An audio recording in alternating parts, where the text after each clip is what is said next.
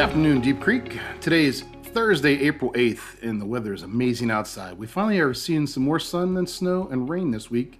It's currently 68 degrees in McHenry, Maryland, and it looks like we're going to have another week of warm weather with some scattered rain showers. With this warmer weather, what's your guess at when the last patch of snow will melt on Wisp slopes?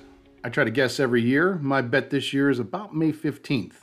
I'm betting Mother Nature is not done with some of the cooler weather yet, which hopefully will prolong some of my snow on the slopes.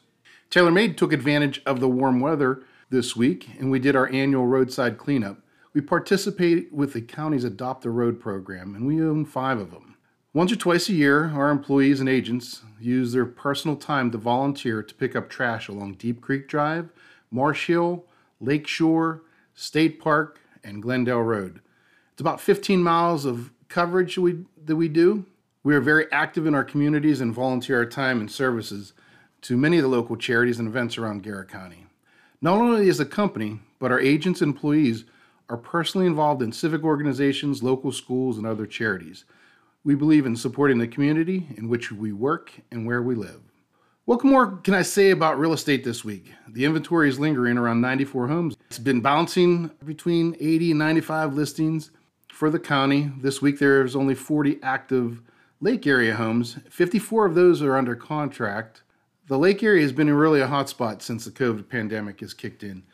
It was a slow start last year, but soon as more people realized they can work from home effectively and not go into the office. Not like they had a choice, but this has changed landscape of corporations and what I believe is forever.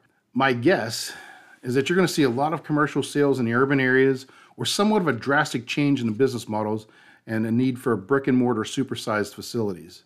It was often a sign of corporate success with high rise buildings and their company name lit brightly upon the top of it.